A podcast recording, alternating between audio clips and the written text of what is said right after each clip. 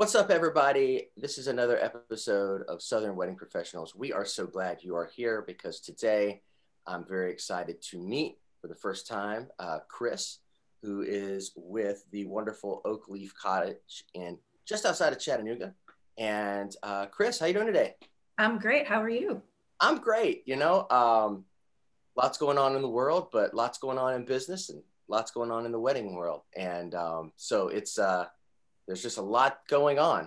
yeah, there definitely is. Yeah, I hear that. Uh, yeah, uh, just uh, just for frame of reference for historical uh, purposes, as people listen, this is filmed literally the day after the the, the Capitol um, invasion, and so uh, you know that's that's where we are in the world. It'll air, you know, later, but um, just for everybody, and that's what the, we're feeling right now in this moment as we interview.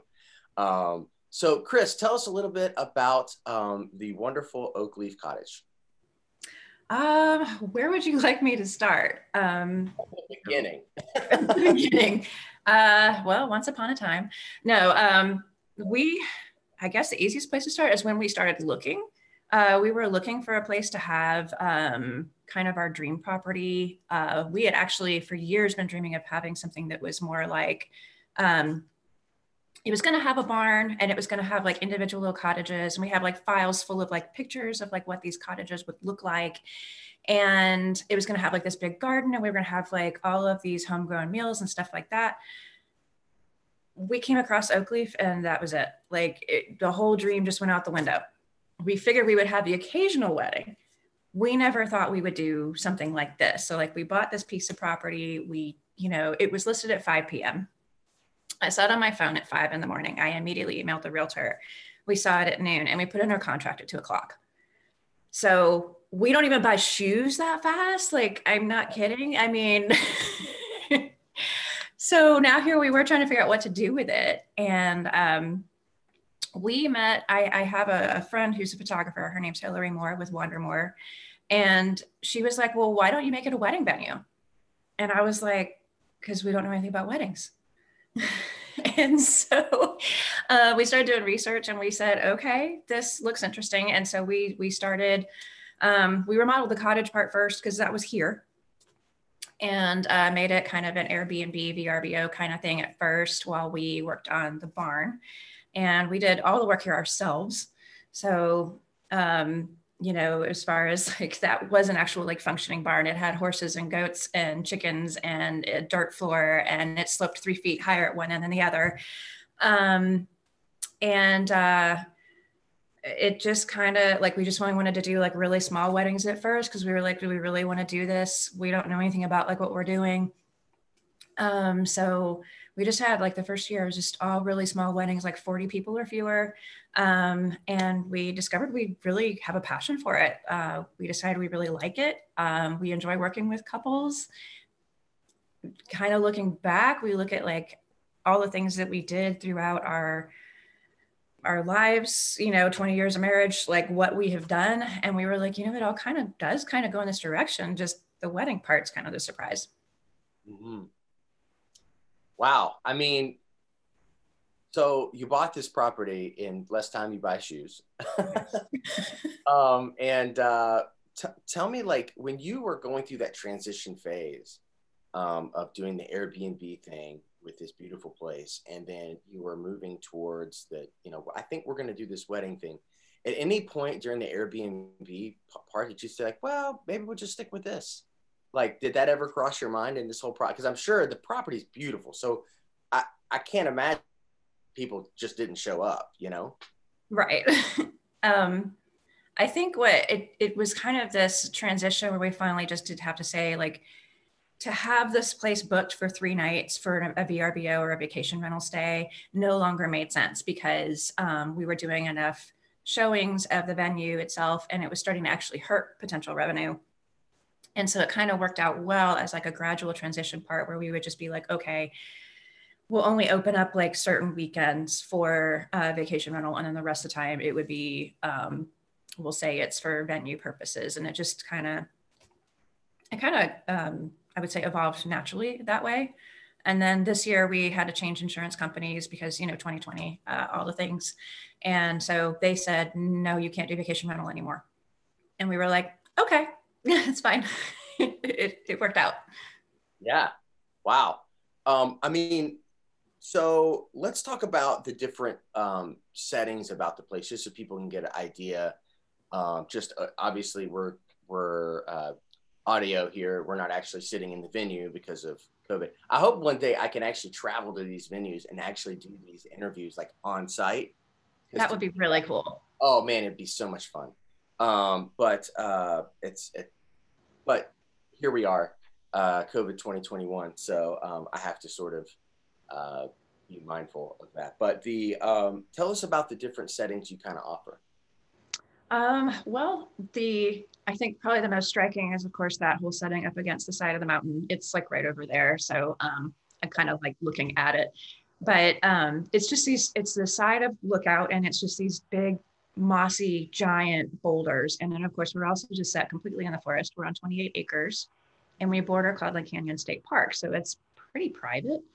Um, and so you get a lot of different like wooded areas you know you're you're out here so the, the chances for cool photos are pretty uh, pretty prevalent and then we have uh, two different ceremony spots uh, so there's one that we call the forest view site and in the winter you've got a really pretty good view of the next mountain which is sand mountain over there and um, that's the one that has like all the string lights and it ends at like the biggest oak tree i mean it's huge it would take like three people to encircle it it's just a big tree and um, the other one goes up against the side of that mossy mountainous rock um, side of the mountain. So it's really cool there. Um, and then of course we have the cottage that you can get ready in.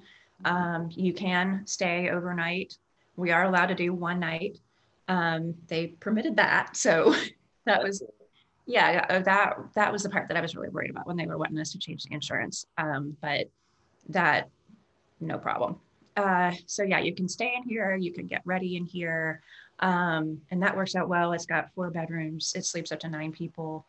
And of course, you know, it's got like a big kitchen over there that's great for your caterers to really spread out in. We haven't cook off site, but um, and then we have the barn itself, which is, you know, whitewashed. Uh, we just put brand new doors on it. So um, yeah. Was the barn a pre-existing uh, portion of the uh, of the cottage, or was that something built second? Second. Oh, it was here. It was here. It was uh, it was a functioning, actual, very scary looking barn. um, I had a friend that came over after we bought the place, and she said, "You're gonna do what?" She's like, "It's really creepy in here." Um, like the previous owners had uh, like five kids, and as the kids grew up, they would outgrow their boots and so they actually had nailed those boots to the ceiling in the barn. And it just kind of, it kind of gave a weird vibe. um, I, uh, I love barn weddings. Barns are like some of my favorite um, settings because they're all, they've all, barn, they all look different on the inside. It's like, um, even though they are barn, they have that basic sort of same architecture, uh, architecture. Um, but the everyone that you go in just has their own personal touch for every venue that they, that you go to. So um, it's really cool like that. Um, I, I find that always a, a fun thing whenever I'm showing up to a venue to you know to do my job. Um, so um, so tell me like what like what were you doing previous to being a um, uh, you know uh, being a part of like a wedding venue? I mean like what what was your you know career path up to then? Um, it kind of winds a bit. I'm one of those people that I go back and forth. So I have um, my, my degree is actually in mass communications. And so I started out in journalism and writing and editing and all that. And I got tired of that. And so I started studying about interior decorating. And so my entire career has been okay, I'm sick of working at a desk. Let's go design somebody's house or something for a while. And then I would get tired of running around and doing stuff and all of you know all of the things that are complicated about running your own business and so i would go running back to being employed somewhere and so um, when we bought this i had just finished i had actually just finished an event venue up in townsend and um, so maybe it was partly on the mind, I guess, maybe, but um, I was also working full time um, for a construction company. Mm-hmm. I, I love this career. I like this world of uh, the wedding world we live in because it seems like it takes, seems like kind of plucks people from all walks of life. You know mm-hmm. what I mm-hmm. mean? And it's like, oh, I was doing mass communications. No, I was, you know, doing something else. I was a lawyer, or you know, I mean, like you'd be surprised, like just from the people I've been able to interview, how many people had a completely different career path and then somehow made a left turn that then left them here. Right. Um, and uh, you know what I love about the the wedding business is that you know the people who find themselves in it become extremely passionate about it. There's not a, a um, you know obviously doing your your job as a vendor and, any sort of uh, part of it is is difficult um, because we are ultimately in the service business of giving that service to the client but um, but the passion behind it because of the stakes of what the day represents um, sort of just makes you inherently passionate i've not met a single person that has not been passionate about their business in this business kind of interesting right I would say if you're not passionate for this business, you're not going to stay in it because the demands are so high. Um, because you know, I'm sure you get this too, where it's like, oh, you know, I would love to have an event every weekend, or I would love to, you know, have a party every weekend, or you know, that must be like so much fun. Yes, it is a lot of fun, but it is also an extraordinary amount of work. I mean, it's it's Herculean sometimes. Um, and so if you don't love it, you're not going to stay. Right. It's true. I I don't yeah, I mean, everybody just seems to be just so excited every single wedding that they do, and, um, and that goes for me too. Um, but the feeling I get is that um, with COVID and everything, that everybody sort of has a um, positive outlook for 2021 so far. Mm-hmm. Obviously, a lot of things got moved to, to 2021 from 2020, and um, a lot of you know, a lot of weddings, a lot of things have changed.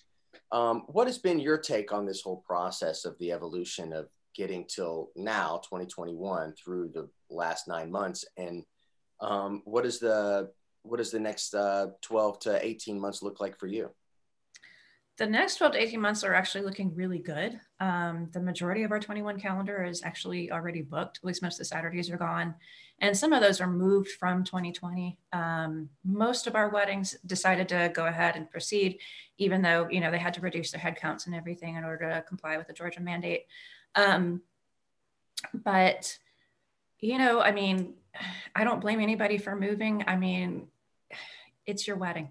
You know, I mean, that's at the end of the day, like you said, this is a service industry. We're here for, we're here to help our couple celebrate their wedding. Um, so it has been, I mean, it's it's stressful for them and it's stressful for us too, because we're sitting there going, okay, how do we survive? How do we, how do we pivot? I hate that word. Um, it's, it, I, say it a lot, but like it is, it is 100% overused. Um, yeah. I've been using other words like transition and uh, shift lately. Shift anyway. is a good word. Yeah. Yeah. yeah. Um, but sorry, I didn't mean to break your train of thought. Please keep going. Oh, no, it's totally fine. So, like, one of the things that we had done last year is we created what we called the Rona package. Um, so, it's 50 people or fewer, and it was fewer hours, and it actually was able to fill in those dates that were vacated by larger weddings. And so, overall, we actually had a pretty good year. So, um, I think as far as 21 is concerned, I'm really hoping that everything goes back to normal before too long. Um, I, you know, I, I'm hoping I'm hoping. yeah, I mean, the wedding industry is, you know, like a quarter or half a trillion dollar industry. Um, and I think the average wedding spend is somewhere in 2019 around $33,000 per wedding. Right. Um, with this current climate, um, you know, this whole idea of the micro wedding has come up um, so that people can get on with their big day and, and move forward and um, and while it helps not clog the calendar for the next year that's coming um, mm-hmm. for new business and stuff, it does create an interesting economic issue. I think that not enough people are talking about. In that now that this micro wedding is sort of in vogue, how long does it stay? And is it really economically viable for the future as it pertains to the vast amount of vendors that exist and that live off of that essentially that average of $33,000 split between all of the different vendors. Now that's been shrunk you know, so dramatically. Uh, I wonder just your thoughts on like, where do you see that going? Do you see it as a phase? Do you see it as like it's here to stay?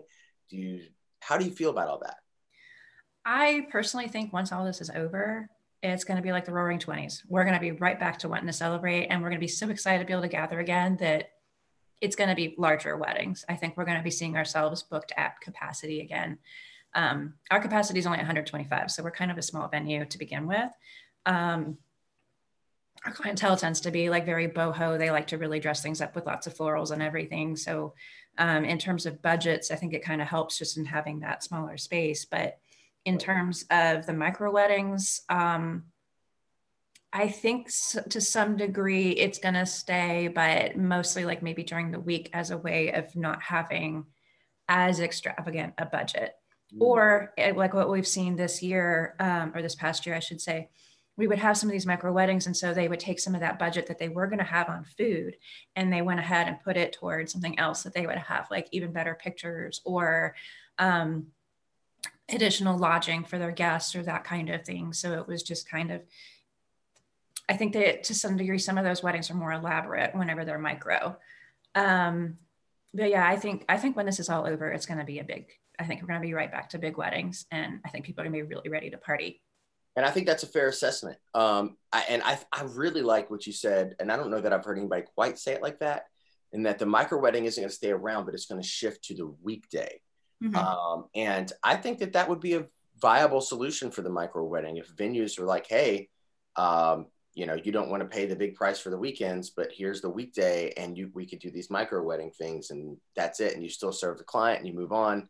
Um, it does shorten the it does shorten the days off in the week, yeah. Uh, or the you know the it does make it elongates your work week. I should should say maybe that's a better way of saying it. Um, and I I wonder like the long term effects of that as it pertains to um, you know staffing and those types of things. Speaking of that, like how much staff do you you guys typically uh, have for uh, for the cottage? Um, for an event, we typically have about uh, four to five people. Sometimes it's, it's a bigger wedding. These smaller weddings, of course, this past year we were more at like three, maybe four people total. Mm-hmm. Um, I do have a part-time venue manager uh, her name's Autumn, and she's fabulous. Um, and then, of course, you know, we just got like various other crews that come in that clean for us. Uh, we've got some fabulous guys that come in and take care of everything there. So um, it does take a good crew. It takes an excellent crew, and we really we just had our um, our end of the year party a couple weeks ago. You know, talked about like all the things we'd like to see change or what we would like to improve on for next year, and um, we just have like a really good group. Everybody gets along, and we're we're all just ready. We're all just ready for this next season. Now, am I right in that from reading your bio that your husband has a big part in this business as well? Yes. tell, me, tell me a little bit about your husband and what he does for the business. Yes. So he has always had an interest in building and remodeling and all of that. So that together, the two of us have redone and I don't want to say flipped, but we have remodeled and then later sold about 11 houses and so um, he's he's just he's one of those guys who can just build anything. I mean, you you you go, okay, I don't know how you're going to pull this off, and he somehow figures it out. I mean, he stares at it for a few days, and he's like, you know what? If I built a scissor lift like this, I could do that. And you're like, how are you going to build that? Well, he figures that out. I mean, it's it's unbelievable the stuff he can just pull together. Um, so he's just got an incredible creative mind. Um, and so he here at the venue, you know, he's the one, obviously he does all the maintenance around here. Um, well, not all, sometimes I change filters and stuff too, but um, he's he's the one that's engineering and you got to understand engineering on the side of a mountain is a bear this is a whole new thing like i mean venue on flat ground ground sometimes just sounds like a dream uh, because once you have mountain slope and we've got like anywhere between 30 to 45% grade, depending upon where you are on this property, you've got a lot of things to consider like runoff and drainage and um, understanding too that the mountain is alive. It moves. It doesn't stay in one spot. Mm. Um, it's a it's a living, breathing thing, is what we have really started to realize after some time being here. And so you have to calculate all of that. So anything that we do in terms of changes and and you know improvements around here, we have to really consider how that mountain works. And he really has brilliantly been figuring it all out. What um so uh, as the day to day um thing, he's more on the maintenance side. You're obviously I'm a, you know like on the like the sales and obviously like organizing everything and making sure everything's good. Do you guys have anybody else on your team at all, or is it just you two? Oh no, we have Autumn, who's our venue manager, mm-hmm. um, and I'll say, you know, Dave also does a number of tours. Um, so he's he does meet people also, and um, on wedding day he is here throughout the event also. So a lot of times he's our shuttle driver. Um, what our parking situations at the bottom of the hill, and so we shuttle all guests up top. Uh, there's like very little parking up here, so you always have this uh, park-like feeling up top. So that is a big portion of his job is to manage that driveway and be shuttling people top to bottom. Mm. Um, our venue manager is her name is Autumn, and she has been getting us uh, like we've been on a CRM. We've been using Dubsado, um, and so she has currently taken over getting us completely set up in Dubsado. Like I had kind of gotten us like partway um, in my corporate jobs. I had used CRMs, but I have been so busy. If it's me by myself, I could not have the time between answering the emails and running the day to day of the business, there was no time for me to like fully integrate everything or mm-hmm. really fully use that program to where it needed to be. And so she's had more of that time. So she's been able to work on that. So we're finally seeing, you know, more, more usage out of that CRM. And then she also gives the tours. She's here on wedding days.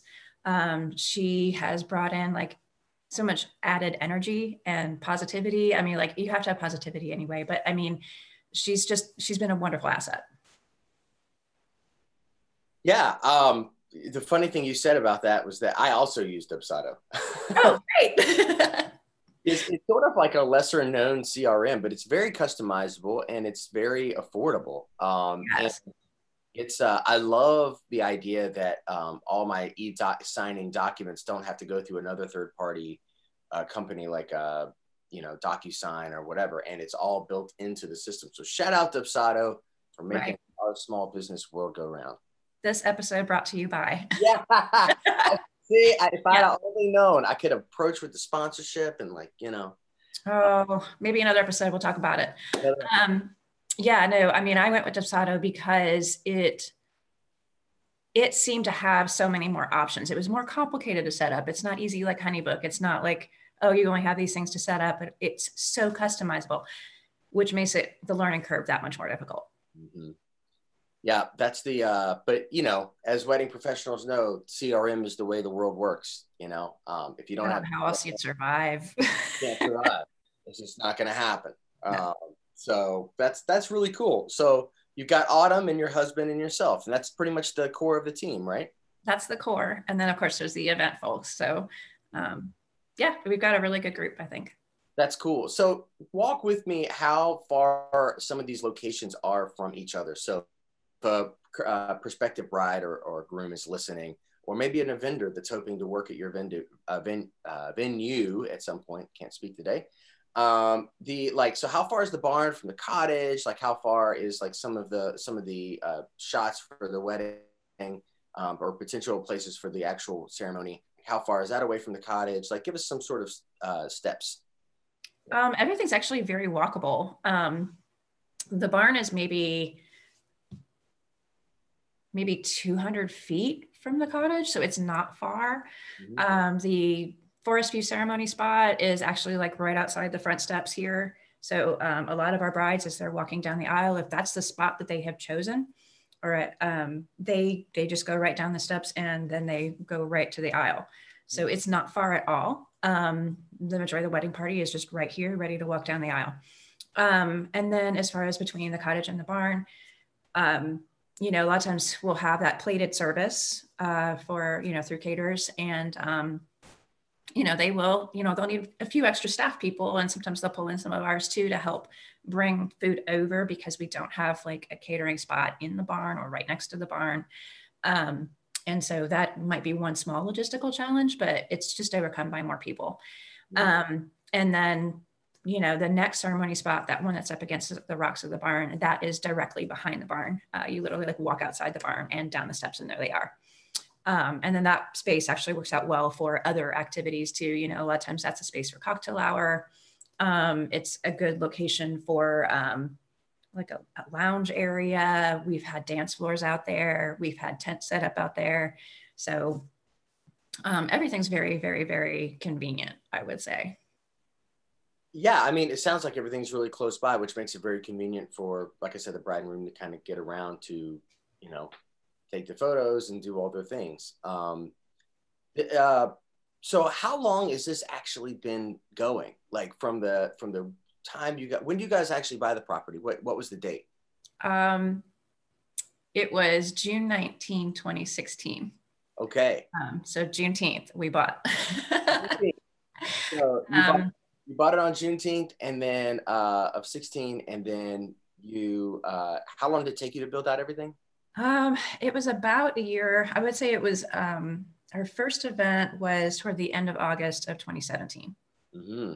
So, but we're doing everything ourselves. Like all that concrete. I mean, we had concrete trucks come up, but like sidewalks and stuff like that, that's been Dave mixing that. And the, um, you know, you can get a truckload of dirt brought up, but in order for it to go where it's supposed to go, that's us, a shovel and a wheelbarrow. Um, and so, you know, I, I tell people it's the Oak Leaf Cottage workout program. You know, I mean, we stay in really good shape around here. So,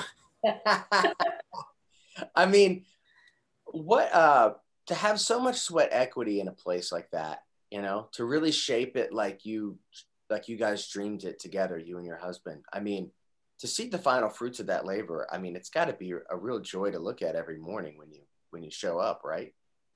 It is, um, but I think there's also times where you have to remind yourself to look back and see how much you've done because for us we're constantly going oh we need we want to do this next and this and this and this and this. And the, the list of things that we want to do here the list of projects is it's pages long. And so i know for he and i both we tend to get caught up in feeling almost like we're behind because we thought up of certain things like years ago that we wanted to see happen but you know there's a million other things that have to be done first you know it's like uh, coming up this month, we're going to have air conditioning finally added to that barn. The reason why that took so long and the reason why we're still working at it is because, you know, you have to finish insulating the ceiling of the barn. Well, the ceiling of the barn, that loft area is entirely storage, which means you have to move all that stuff out of the way. And then, of course, you know, you have to break out Mr. Pickaxe again because it is situated right up against the side of the barn. So you're going to have to cut out another section of the mountain put this unit in there. And you're going to need a little retaining wall next to it so that things don't fall over time on your on your HVAC unit. Every little thing we do here is extra work. And so yes, whenever that you're, you're like, oh my gosh, we finally did this, and you feel like, okay, things are looking amazing, and we are very encouraged by everything that we see that we've done, and we are very proud of what we've done. Um, it we do have to take that step back. And i think i think that's probably true for a lot of people you know or we do get caught up on our, our future list so much that we don't look back. I mean yeah that's that sounds like a lot. I mean taking out a piece of the mountain again to you know to so your hvac unit fits on the side uh you know that's uh that's a whole other thing. Um, yeah you can't get a piece of machinery there that's that's part of the problem. You can't get a piece of machinery there. You have to do that by hand. And right. that's the way a lot of things have been. Like we've rented things thinking oh yeah we can cut a channel for electricity. This was ages ago when we were bringing more electricity over to the barn. Um, we thought you know we can just use this it was a piece of machinery i don't remember what it was called but we thought it could do that. Oh no it's going to hit like a million rocks and nope here you are pickaxe. 200 feet of pickaxe Oh man, I can't imagine how many days he was sore. I just from throwing that, that axe. I mean, I I did a little bit of that as a kid, and uh, I, yeah. That's a lot of work, man. Um, wow. I mean, well, I mean, of course, perspective is everything, right? I mean, all these people show up and they see something different than what you see when you look at it. And um, uh, are there any other like major projects that you guys have like on the horizon that um, uh, that are worth to our our listeners, or are they mostly like all internal, like small little things? There's some. Um, the one thing I've learned um, is whenever you have this giant list of things that you really want to get done, your priorities change. Um, so we could say, okay, for example, those brand new doors that we just put on the barn, they've got glass in them and everything. We wanted to put those in. We wanted to get that done like two years ago. You know, like we've had that on the books for two years. You don't want to announce it too soon because look, it took us two years. You know, like, yes, that's a project, but it took us two years to finally get around to actually finishing. Dave made those doors. He had to custom make those doors, and then we had to get the glass put in. And then we had to figure out how we were going to hang them because this is an existing barn. It wasn't designed for this kind of door. You know what I mean? Yep. So, yeah, we're kind of hesitant to announce other things unless it's like the HVAC, which we've already paid for. So, like that is happening. well, everybody can rest assured that they will be cool off the side of a mountain at uh, at, at your barn uh, coming coming soon. Yes. Um, I like it. Um, so, um, is the, what's the uh, tell me a little bit about the uh, the culture in uh, the Chattanooga area, which is I, I imagine that's probably where most of your was that where most of your traffic actually comes from? No. No. No. Uh, I would say about 85 to 90% of our weddings are actually destination. Uh, we get very little out of Chattanooga itself. Okay. Because Chattanooga is only like 20 miles or so from you, right? Oh, yeah. It's literally like 24 minutes to get right to downtown. Um, so it's very conveniently located to us. Um, but I think between our setting and then having this cottage, we just became more of a destination. Um, and I don't mind. I mean, so like, yeah, we get people, we get a lot of people from Florida, which is where we're originally from. But then we've got like California, Colorado, and Utah, and New Jersey, New York. Um, it, it, they come from everywhere. Texas, Texas happens a lot.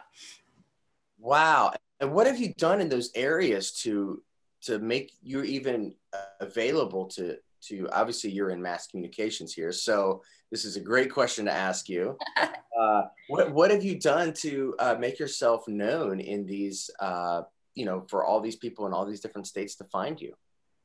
Honestly i think it's all in the hashtags and in how you um, how you set up the seo on your website.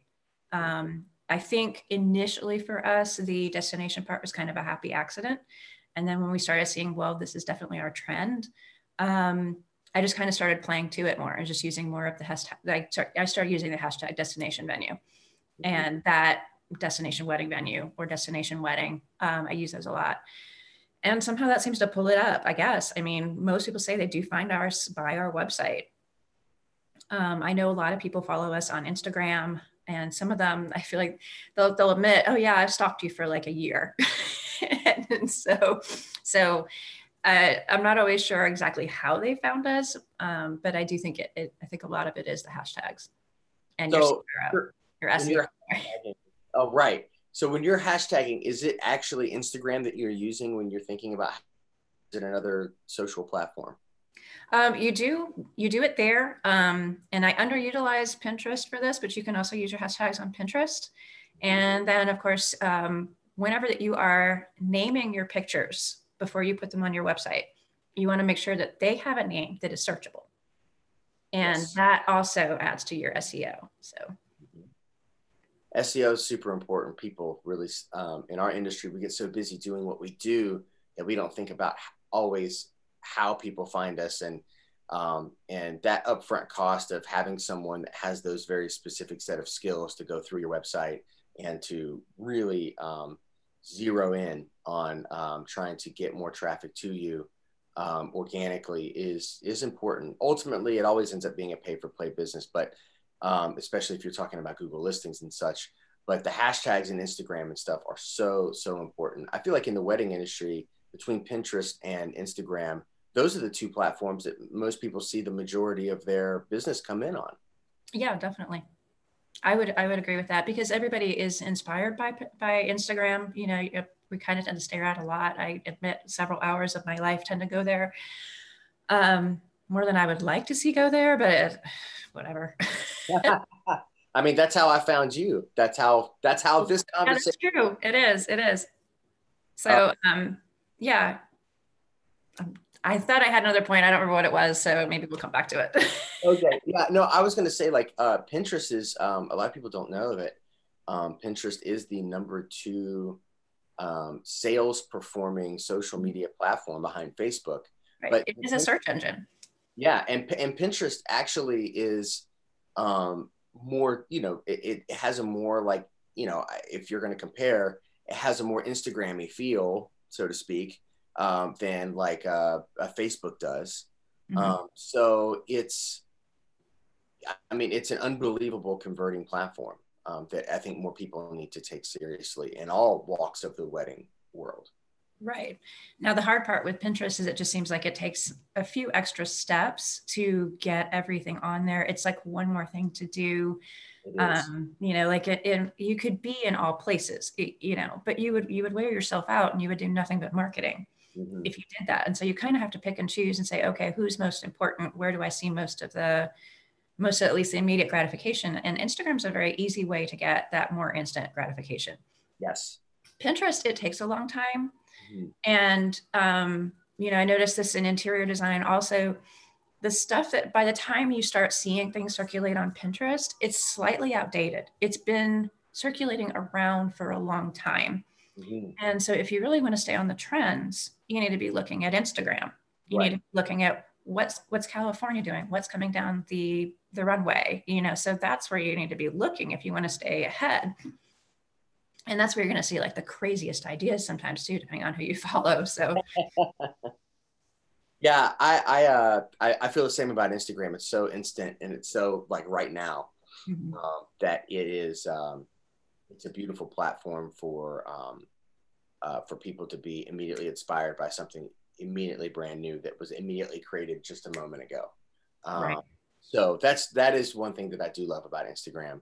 Um, and uh, you know and their algorithms are pretty smart too. Like when you start to you know show that you uh, are very much interested in this one particular uh, topic say i'm looking for a wedding venue and i click on one immediately it pops up four five six other ones that are in your sort of general area mm-hmm. Uh, they're the, uh, the predictability um, of the algorithm as pertains to what it is you're looking for in the geographical area that you're in is pretty yeah. pretty well well done.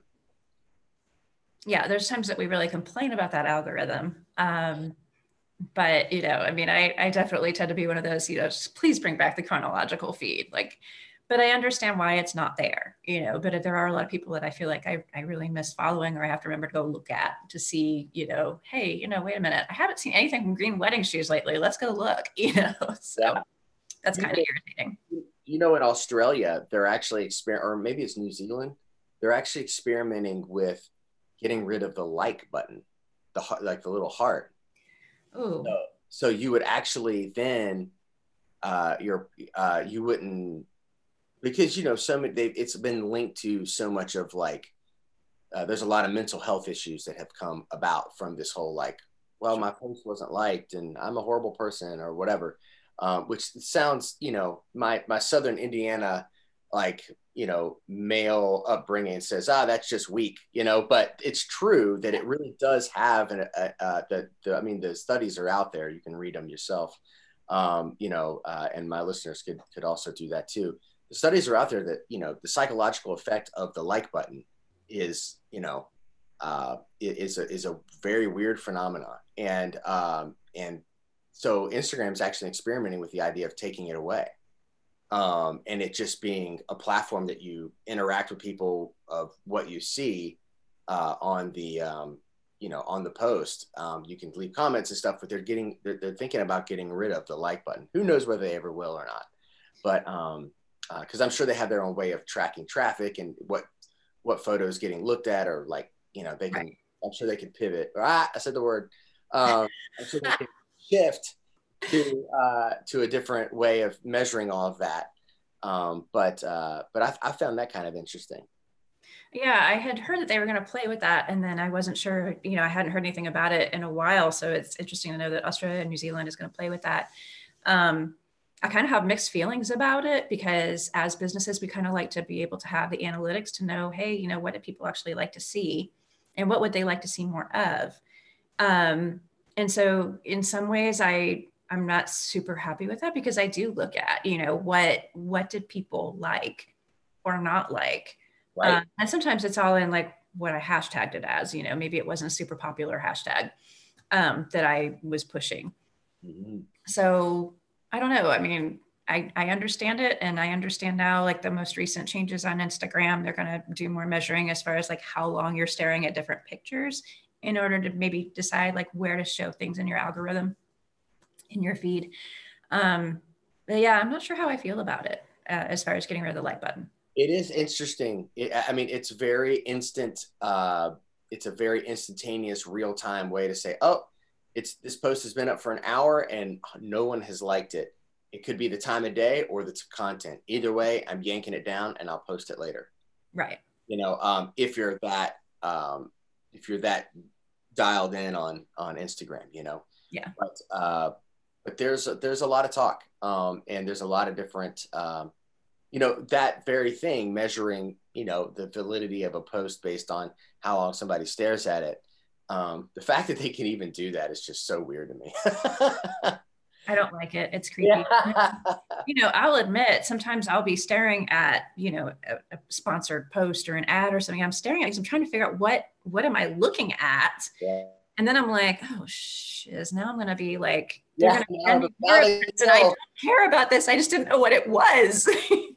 the alien technology knows. Right, right. I mean, it's no different than if you were in the store and you, you know, like in an antique mall and you pick up something just because you want to know what it is or what was it or you're, you're interested in something about it. And then it's like, oh, well, let's show you a million of those. right. No, no, no. retargeting is real. Um, yeah. It is a it is a real thing. If uh, for my for the we're kind of in this very interesting world. If for my listeners who are listening, if you don't want uh, and you don't want to then see a thousand different lampshades when you were just looking for one, uh, and you found your one, and now you're going to get inundated with like five thousand of them. Just go buy go buy like a VPN, and then you're you're gold because they can't trace you from that. So, uh, you know, and VPNs are like nine nine ninety nine a month or something like that depending on who you get it from.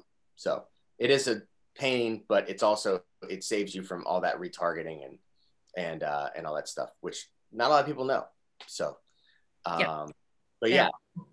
So, in wrapping this, I want to talk a little bit about you, and I want to talk a little bit about things that you like personally, because I feel that every um, uh, prospective client that comes across that you know, bride or groom that is listening to this very right here um, you know, they're going to want to know more about you. Um, and I think that that's the this is a great time in which to do so. So um, I'm gonna ask some PG-13 questions, and uh, and we'll see we'll see where this ends up. So um, tell me a little bit about you. What do you uh, are you a big music person? Do you have like a favorite band or something of that nature? I love to listen to music, but I'm one of those people that tends to go to Pandora and, you know, depending on the mood, it'll be like Two Steps from Hell radio, or it could be uh, Bon Iver radio. Um, sometimes we'll go back to the greatest hits of the 80s kind of thing. Mm-hmm. I mean, I'm not super adventurous on music. The only thing I don't much love is country, but other than that, everything's cool. So you're a playlist kind of gal. You like to put on the playlist and then you go about your day and it, it just, it just the soundtrack of your day. I got stuff to do. yeah, I hear that. Uh, I always ask that question because I have guitars on my wall. I was looking at that. Yeah. Um, the um, uh, cool. Is there a go-to favorite food that you like? Um, in the uh, like, what's your go-to? Uh, I love various kinds of cuisine. So I absolutely love Indian. I love Thai.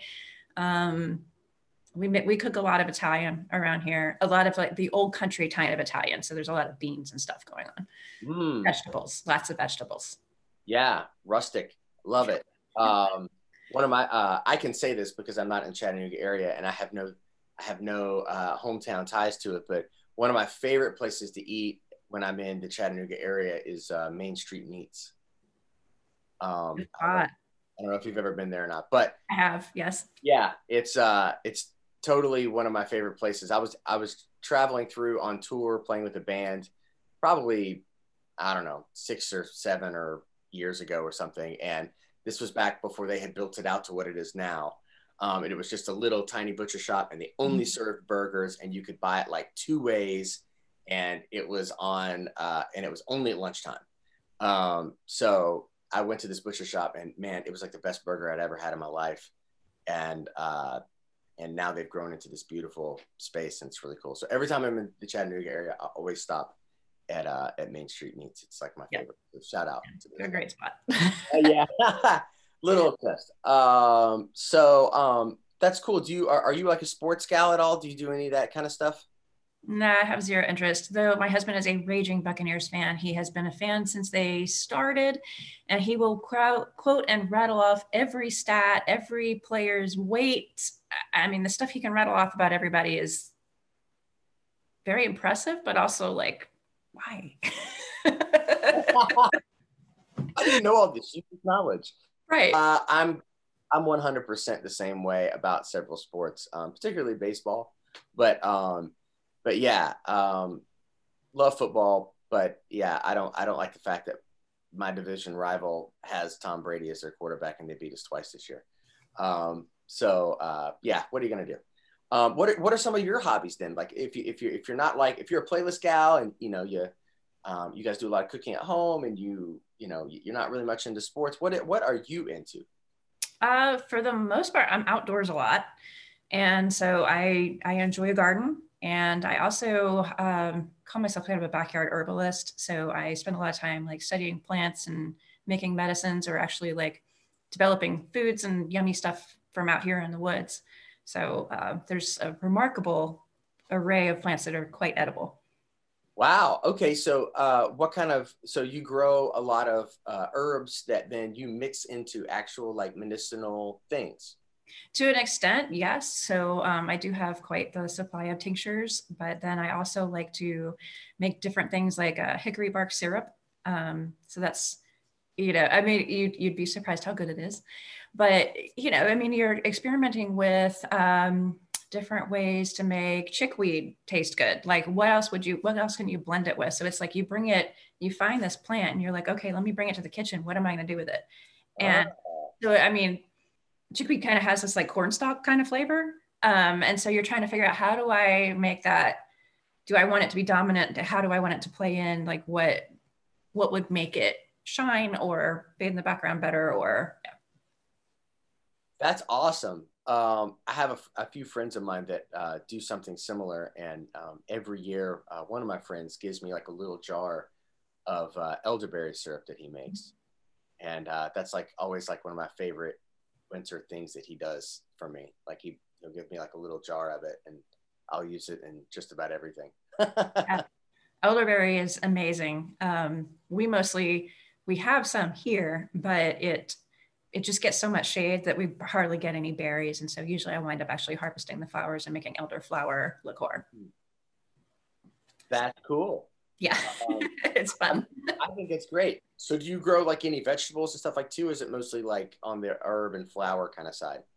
Um, when we have like our usual garden, uh, we usually grow things like tomatoes and um, we like like Japanese eggplant, you know, some things that are just kind of out there a little bit, but you know, still within the culinary fields of that whole Italian food domination. I feel like there's a whole conversation I could have about that. Um, but in the interest of time, I'll have to move.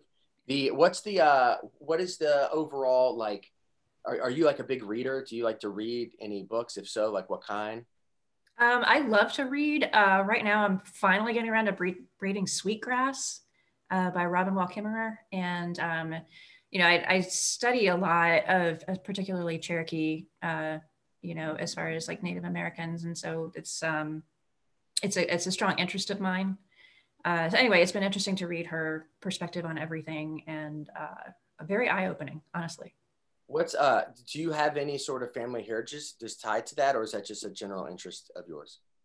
Uh, there's a rumor that there is Cherokee blood on my dad's side. Mm. So you know, but you know, it's not quantifiable. well, I mean, supposedly I'm a 16th, but anyway. Right. Sure. That's cool. I mean, I get it. My uh, my family is uh, mostly English, I think, um, and uh, my grandfather before like 23andMe and all this stuff kind of came around, where you could just like give some DNA and everybody tells you everything about your life.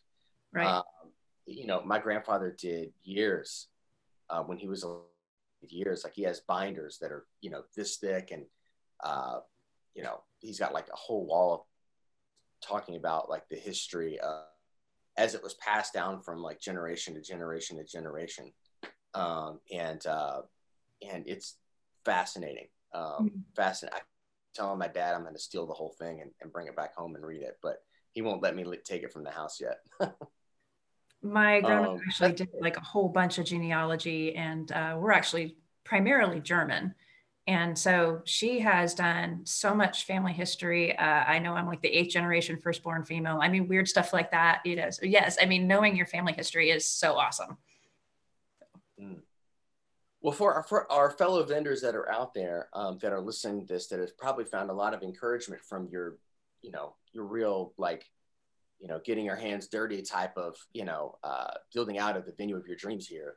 Um, what sort of uh, what word would you leave with them to encourage them on their particular journey that they're on? Maybe they're in a bad place, or uh, maybe they're not feeling so good about where the world is right now as it pertains to their their business. Um, is there a word of advice in the amount of time that you've been now in this industry that you could share with somebody that would, you know, that you think that would, you know, brighten their day? What what would that be?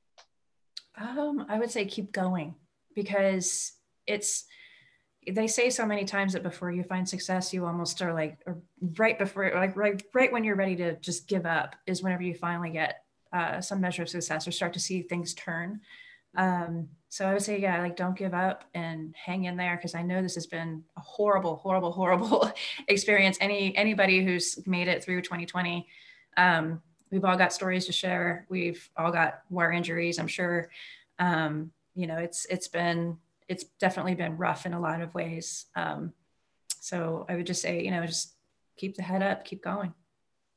I love it. And that's where we will leave today. Again, uh, Chris, thank you so much for taking the time to hang with Southern Wedding Professionals today and me. Thank you. Thank you so much for having me. I've really enjoyed it. Well, I'm so glad you did. And one day we'll have you back on and maybe it'll be like post COVID and we can laugh about the old days and talk about all the new things that we're doing. That would be wonderful. We'll see you soon. All right. Thank you.